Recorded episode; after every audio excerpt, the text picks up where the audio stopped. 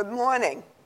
It's good to be here with you all again. And Pastor Al and Pastor Peter, I really appreciate it. I was supposed to be here last week, but um, they were graciously able to allow me to come this week.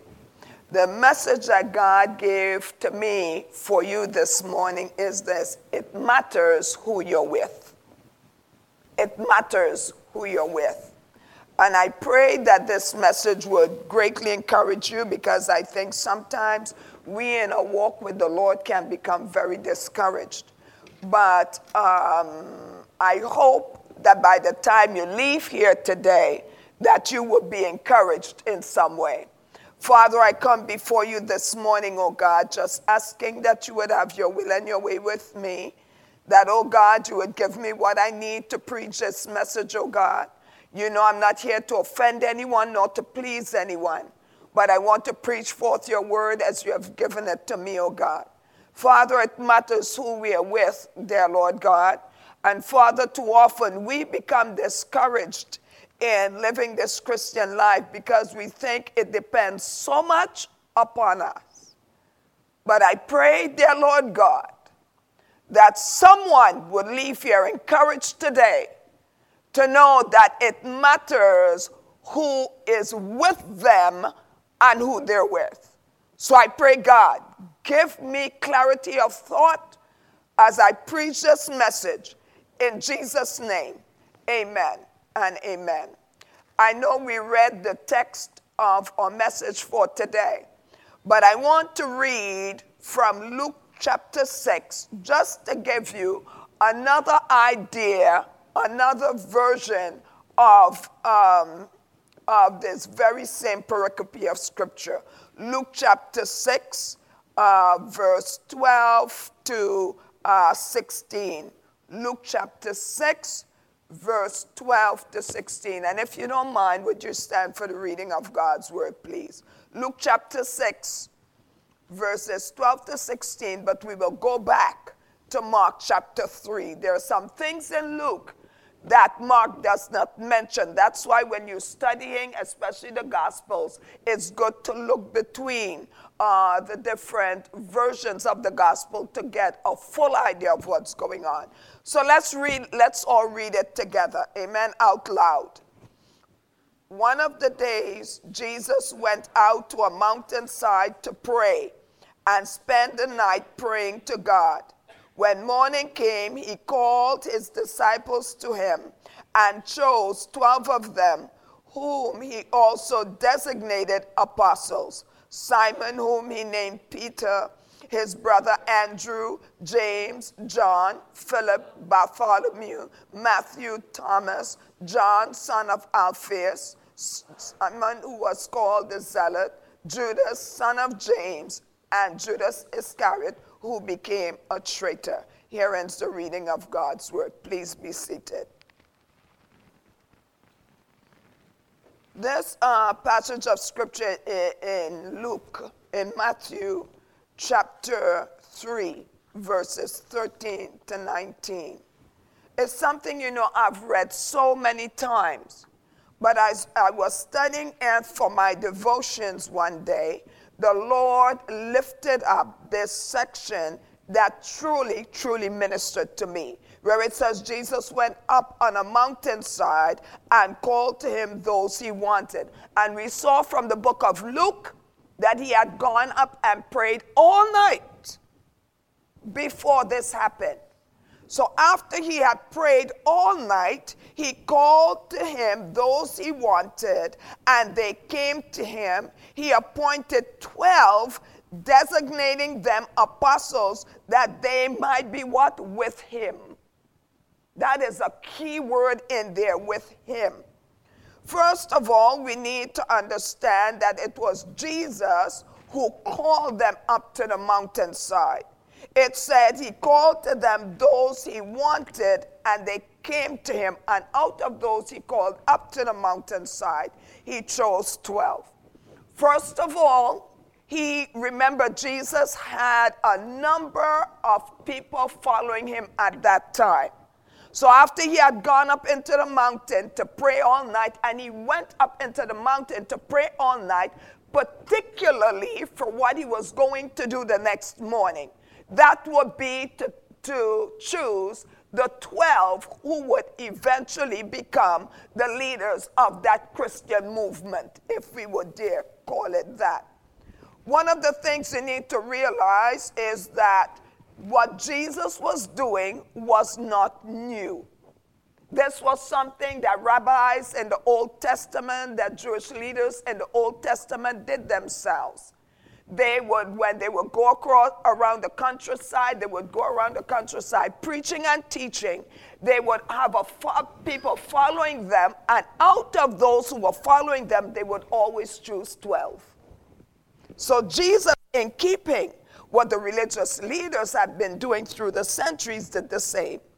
And also, which is so interesting, that's why I love doing the research. Sometimes pastors would tell you we get lost in the research, right, Pastor?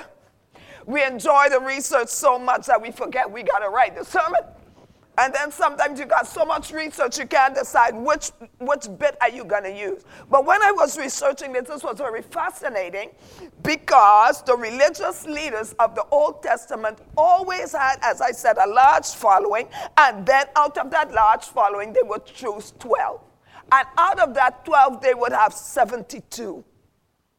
So the 12 and the 72 were the most intimate ones that they would train for leadership. One of the things we would see is that Jesus chose the 12. I'm jumping ahead a bit, but I want to paint a good picture here before I move on. Jesus chose the 12, but if you know your scripture, those of you are familiar with scripture, that he also sent out 72.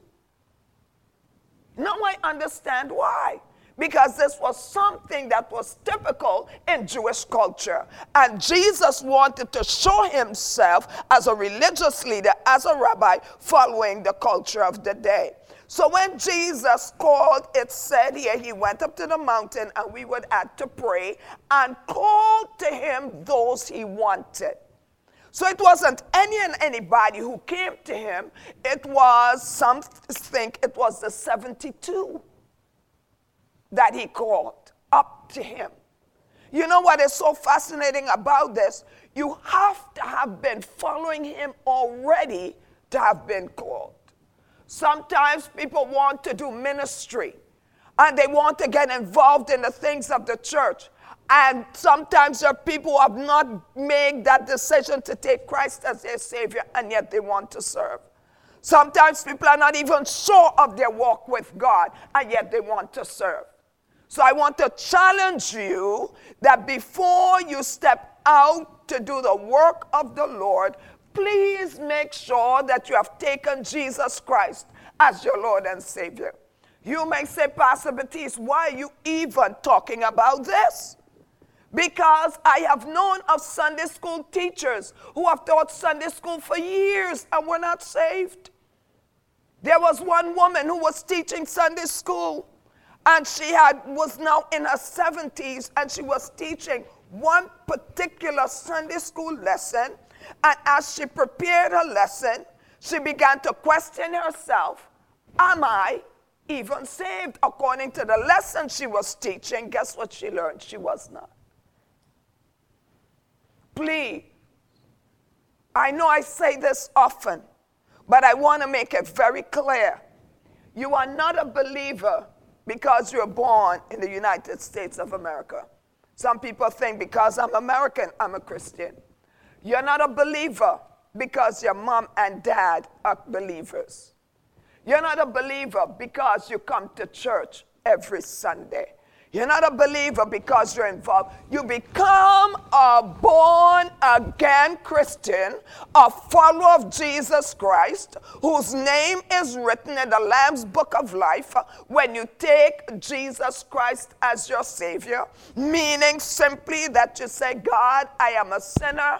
I haven't lived my life the way in accordance with your scripture. I know Jesus Christ died on the cross for me. I want to repent, ask your forgiveness forgiveness of my sins. I haven't been living the life I ought to be living, and I take Jesus Christ as my Savior. That's it. That's it. If you never did a thing for God, if you never give a penny in tithes, if you never teach, if you never do anything, that I want you to understand those things don't make you right forever. And the only thing is that you have taken Jesus Christ as your Savior. That's it. So going back, those that Christ was able to call out had to be those who made some sort of agreement that they were, they were going to follow him. So therefore, the word says he went up to the mountainside and called to him. It is the word summon that you would give like with a trumpet to call people. You know, when you're in the army and they get, you wake up and everybody gathered. That's the kind of summons it's talking about. That when Christ summoned them, they called. And this word is strong because it meant that they were called out of something. They were called to leave whatever they were involved in to follow him. So when he came and he called them, that meant some of them left jobs, some left families, some left their dreams to follow him up to that mountain. And you got to understand, remember what I told you before. They knew exactly what he was doing because this is part of their culture. That when he called them to himself, it meant they were called to be his followers, his disciples. Full commitments. and it says he called to him those he wanted, and they came to him. Then it went on to say that he appointed 12, designating them apostles. You need to understand this. The 12 were chosen from the multitude who followed, the 72 who came. Christ looked over and he chose these 12. They came, for, you need to realize they came of their own free will. They came, they put everything aside. And because of doing that, they were chosen. You have to be in it, as the lottery would say, to win it. Amen. But that, I'm not supporting that. But you have to be in it to be called, to be appointed, to be chosen, to be selected. Because they had answered the call, then they were able to be chosen to be called apostles, followers of Jesus Christ. The apostle, the first time the word was mentioned, it's actually in the Old Testament, and the, old, the apostle word just simply mean a messenger. But when Christ used it here, the word changed a bit from apostolic to apostolos, meaning you were not just going to be a messenger. The 12 that I'm going to choose are going to be missionaries who will be designated almost like a judge to the nations to take the gospel to the ends of the earth. So, what is this saying to us here this morning? There are some of you, you know, where it talks about many are called, but few are chosen. There are some of you that Christ will not only call to himself and call maybe to participate in work in the church, but there will be some that God will lay his hands on and choose you for specific task what I found very interesting because when I studied called and, and chosen, nobody really, all the commentators, I don't think they knew what they were talking about. Because the more I read, the more confused I got. But God led me to a passage of scripture that I think will help all of us to understand this. I want you to, to turn to Revelation with me. Me get my notes together. Revelation chapter 17, verse 14. Revelation chapter 17, verse 14. You got it? It says, They will make war against the Lamb, but the Lamb will overcome them because he is the Lord of lords and King of kings. And with him meaning with Christ, will be who? Will be his called, right?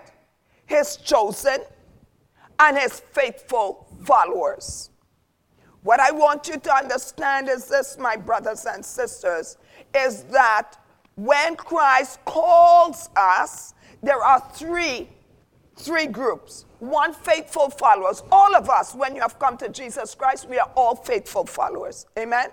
That means no matter what testing or trials we go through, we will always be faithful followers. We will never, ever turn away from Jesus Christ. We will stand from, firm for Christ, come what may. But there are those who are called out of the faithful followers. And one of the things as I was studying this, and I think sometimes we are hard on the faithful followers in church pastors. Some the faithful followers who are those who may not necessarily be involved in ministry who may not even necessarily have interest in ministry. They come to church, they support the things of the church, but they do not feel a pull to get into serve or anything. But they're there and they're faithful, and during times of testing, they'll stand strong, but they may not necessarily be people who serve. And sometimes I think we get so hard on the faithful followers, but that may be all that God has designated them to be faithful followers who come to church, support the church, pray for the church, do the work, you know what I mean, but not necessarily involved in ministry. You get it? There are those who are called. Called not just to be faithful followers, but you have to be a faithful follower to be called. You get it? You just can't show up. So, a faith out of the faithful followers, Christ will pick people out that he will call, that he will summon to task in the church, to help in the church, to support the work of the church, be like the foundation for the church. And then out of the called, there are the chosen. And sometimes I think we downplay the importance of the chosen.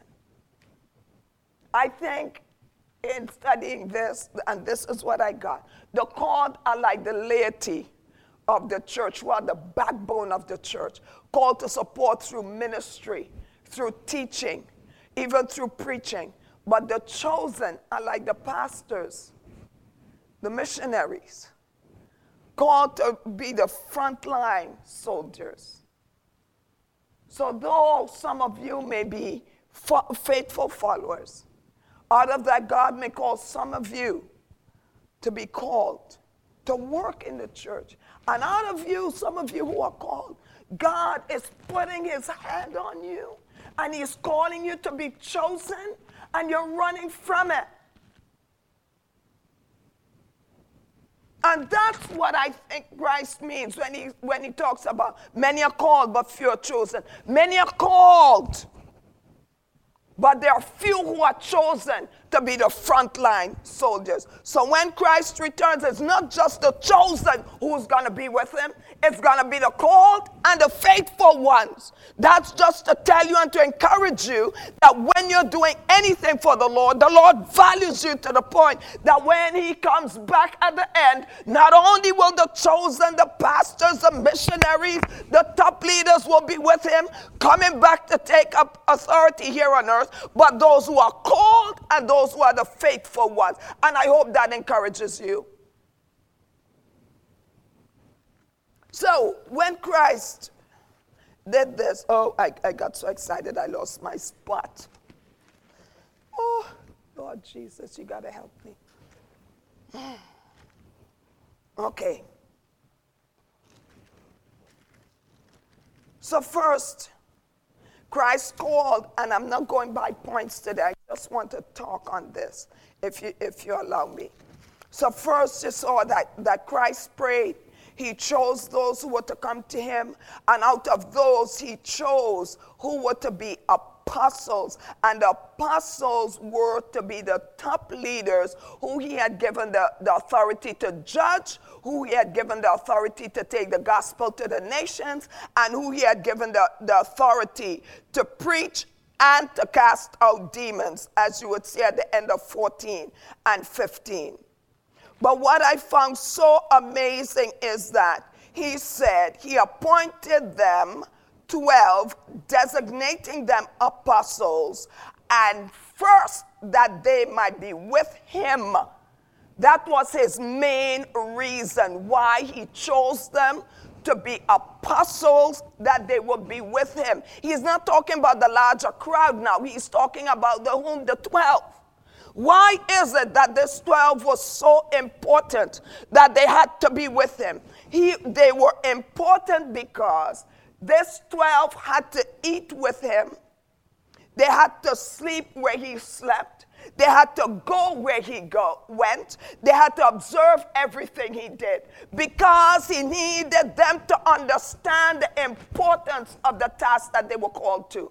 It was a very serious task because this 12 were the ones who were chosen to take the gospel to the ends of the earth. Was not the called that was chosen, that was selected to take the gospel to the end of the earth, was the 12.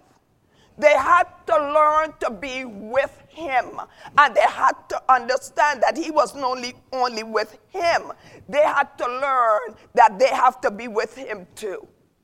So when they go through their trouble, when they go through their trials, they would know that it matters not because he's with them.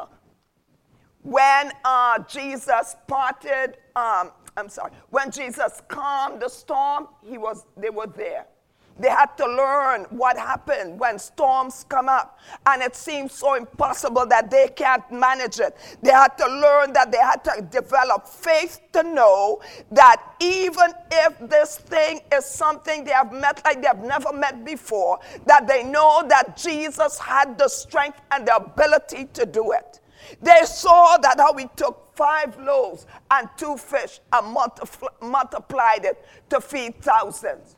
He saw how he, how he, how he healed the lame, the blind, the deaf. He saw how he stood up when the religious leaders came against him. This is what he meant by with him. These 12 had to live with him. They had to observe him. They had to watch his life. They had to learn everything about him because they were the ones to take the gospel to the ends of the earth. So, what about us? How does this apply to us? We have to learn in our walk with Jesus Christ how to be with Him. We are so busy at times doing for Jesus, preaching for Jesus, teaching for Jesus, giving for Jesus, doing, doing, doing, doing, doing, doing, preaching, preaching, singing, singing, worshiping, worshiping. And we forget what is most important is not what you do, is the fact that you're with him. Notice that the first thing Jesus said is that he wanted them to be with him before he even talked about preaching and casting out demons. Why? Because being with him, they will come to understand who he is. They will come to understand his might. They will come to understand his power. That when they go out to preach, they're not preaching in weakness, but they're preaching under his authority and his might, and they're preaching with confidence. When they go to cast out demons, they know they can't do it. Why? Because they know that they're doing it in his power. When they go to heal, they know that person will heal. Why? Because they have seen Jesus Christ heal. When they go out to stand up against the leaders, they can stand up with confidence and boldness. Why? Because they have seen Jesus do it. Let me tell you something, Christians. Sometimes you become discouraged because you're challenged and you want to give up. But you have to remember, just like the disciples remember, who you're with and who's with you. The one who's with you is Christ. The one who's powerful and mighty. The one who's awesome and glorious. The one who's with you is God. God the Father, God the Son, God the Holy Spirit, the same God who parted the Red Sea is the same God with you. The same God who brought down the Jericho wall is the same God with you. The God who shut the mouths of the lions is the same God with you. Why am I talking this morning about it matters who you're with? Sometimes we are so bent on doing things in our own strength that when we fail, when matters seem too, too great for us, insurmountable, more than we can handle, more challenging, what do we do? We give up. We become discouraged. We go into despair. Sometimes people go into depression. Why? Because, because you can't see it. You can't understand it. You can't handle it. You can't see how God can do it. So therefore, it is impossible. Jesus wanted his disciples with him so that they can see on a daily basis when they come into trouble how they handle it. So your marriage is going through problems and you're getting discouraged day by day. You've been praying, praying, praying. Don't give up because of who is with you. It is not the husband, it's not the wife that will change matters. It's Jesus Christ, the one who's with you. You have children that you've been praying for who have gone astray and you're getting all stressed out about it. You got to remember who is with you. He is the same one who parted that Red Sea. He is the same one who came up from the grave where the enemy tried to keep him buried in that grave. Is the same one who says that the battle belongs to the Lord. The same one who says nothing is impossible with God. You're facing stuff on your job and you don't even know how to handle it. People in the back room plotting and scheming, wondering what they're going to do. And you're worried because you know what's coming. You understand what's coming. You can sense what's coming and what happened. People get discouraged. But you got to remember who's with you. It is not a weak God. It is a powerful and a mighty God. It is the God who created this world. It is the same God who says, I can do all things through Christ who strengthens me. It is the same one that says, nothing is impossible with God. What are you going through this morning? Who's with you?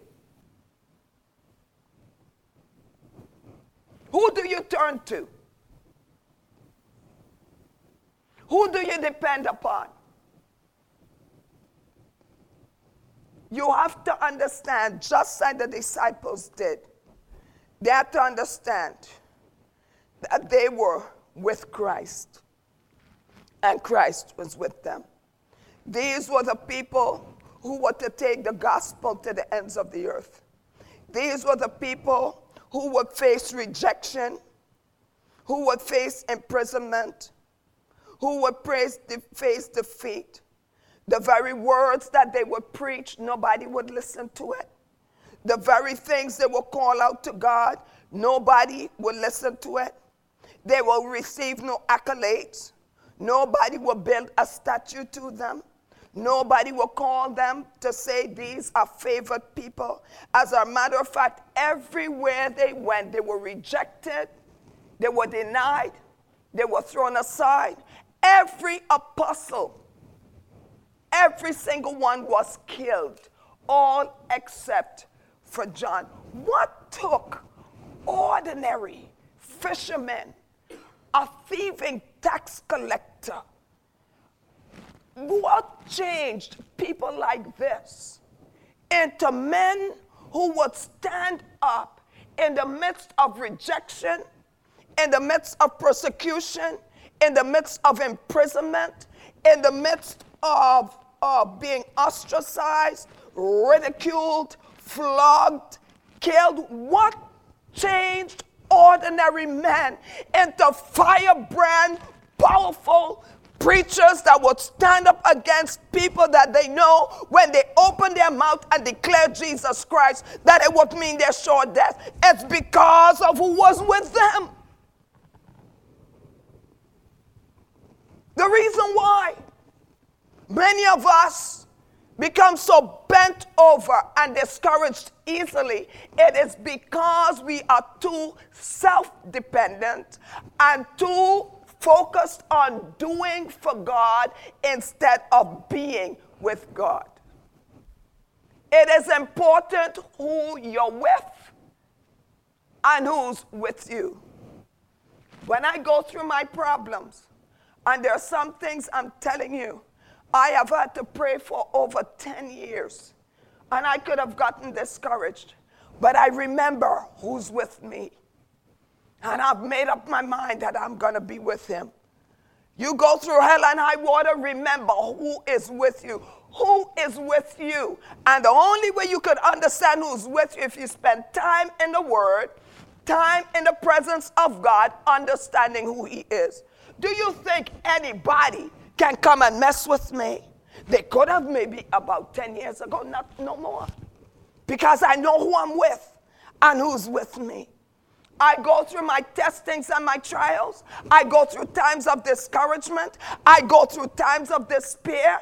And I stand up and I said, I know who's with me, and I'm with him. You going through trouble in school, know who's with you, and that you're with him. You're going through trouble in your marriage, know who's with you, and that you're with him.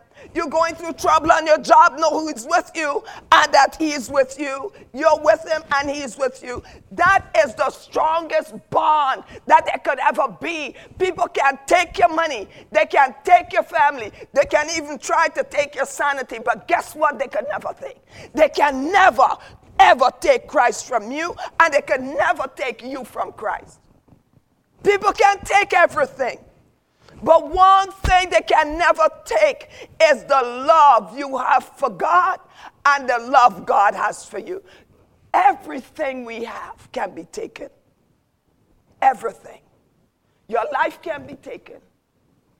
Your family can be taken. And some of you, I'm sure, have gone through some of this stuff. Your business can be taken. Good, faithful business partner, and all of a sudden, the business partner take all your money and run. When you thought everything was good, you had good friends, and only to find out that the bro friend that you had disappeared. Everything you have, and I want you to get this, can be taken from you, but not who's with you. They can never take that. You see, what the Lord wanted to show me through all of this is that what was important wasn't the preaching and the casting out of demons in Him choosing these 12. What was first important is that they would be with Him.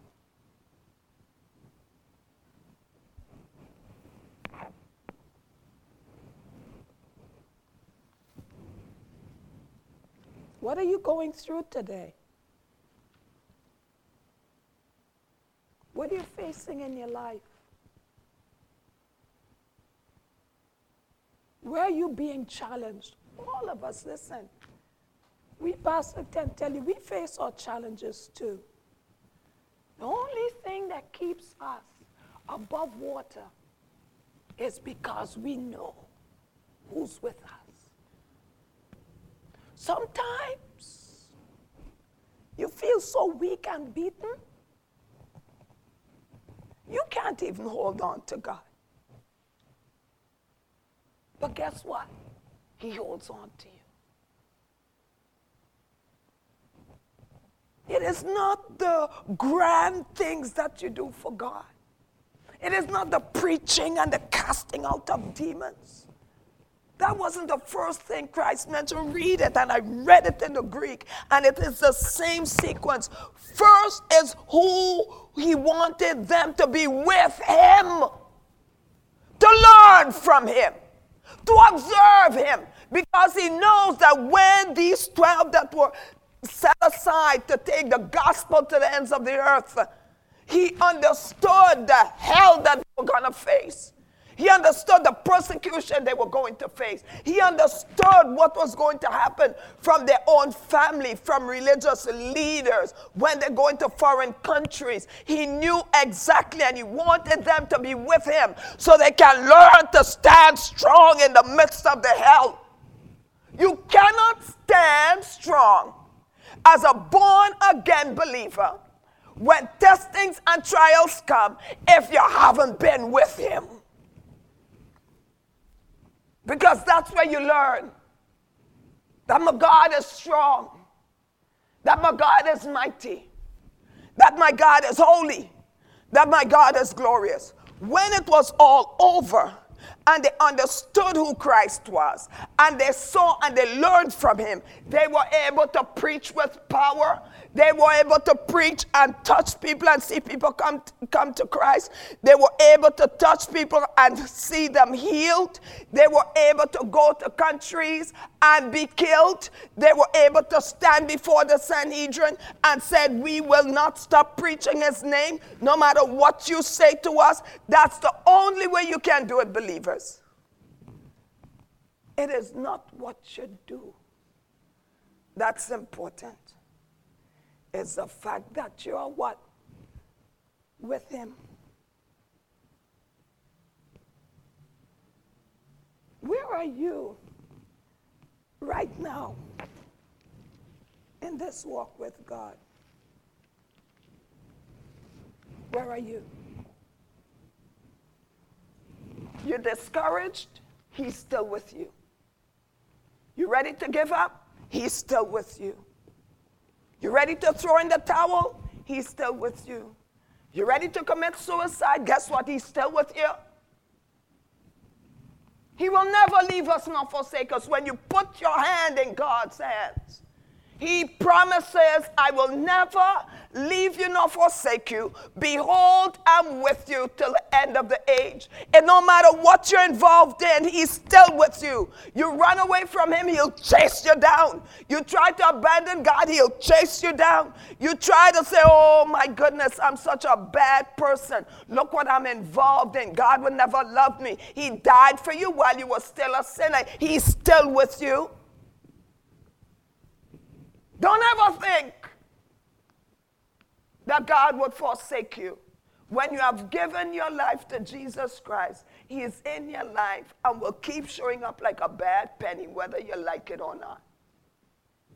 Why? Why?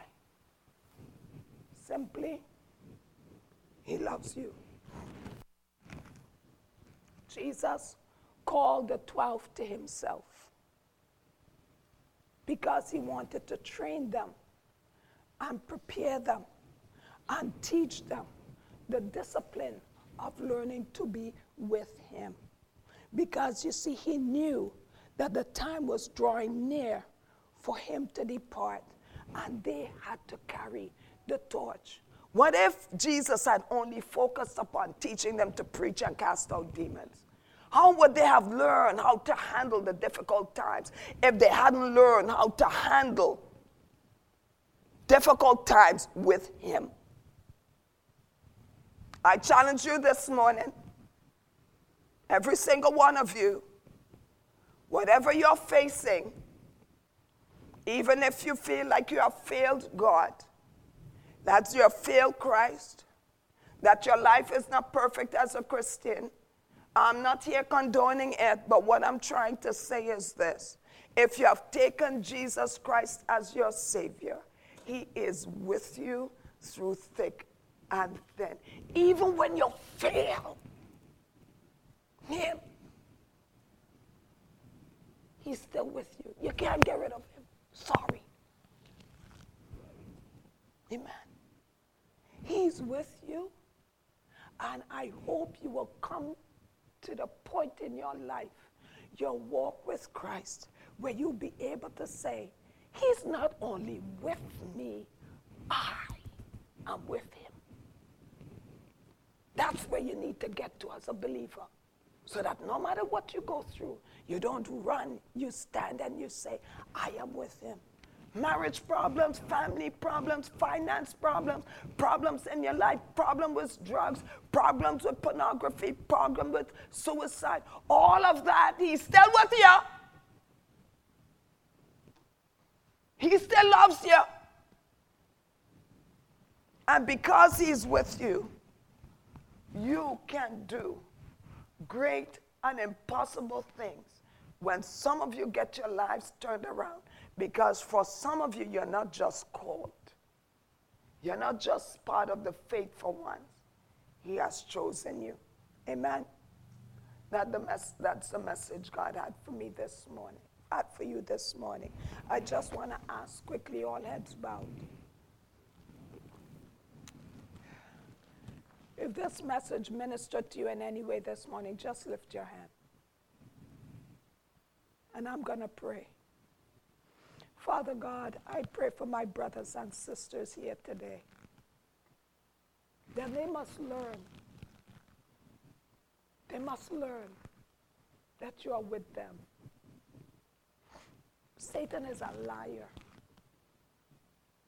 He tries to discourage. He tries to take our love. He tries to make us believe that you don't love us. You did everything on the cross. So I pray, oh God, for those who lifted their hands, that they would remember it's not about the work you do. It's not about what you do for Jesus. If you're not able to do another thing for Him, He is with you. It matters who is with you. And oh God, I pray they will come to the point that they would say, Satan is not only with me, I am with him too. Father, understand that they can never, ever cancel out your love for them, God. I pray, God. I pray also for the ones who are not just called to be faithful ones, and I'm not belittling the faithful ones, they're needed in the church. But there are those who you are calling out to stand up and serve. And there are those who you're calling out to be the chosen, dear Lord God, to take the task forward. So, Father, oh God, I just want to pray right now, oh God, Oh God, oh God, that you continue to lay your hands upon your people, oh God. That the ones who lift their hands, oh God, new anointing, fresh anointing upon them, oh God. Father, they don't want a simple life anymore. They want a life with you, dear Lord God, to understand your might and your power, oh God. That they'll be able to stand up for you no matter what's going on. Whether discouragement comes, they'll know you're with them, oh God. Whether, oh God, despair comes, you're with them them, oh God. Even depression, oh God, that you're with them, oh God. I cancel out suicide in the name of Jesus Christ. Pornography canceled out in the name of Jesus. Marital problems canceled out in the name of Jesus. Problems with children canceled out in the name of Jesus. Even if their body is aching, oh God, with different ailments, you're still with them, oh God. And we cancel it out in the name of Jesus Christ. Father, oh God, we want to thank you, God, that your first order with your disciples and apostles is that they learn to be with you first before they do anything else. Have your will and your way in us today, God. Do a new work in us, Lord Jesus. Help us to refocus, oh God, and redirect our thoughts and our walk and our relationship with you. It's not so much about what you do, oh God. It's about that we can be with you, God. Learn of you, God. Sit at your feet, oh God. Father, we cry out today, Lord Jesus. Have your will and your way. So that when they go through hell and high water, when the trouble come, oh God, it seems to go over their heads.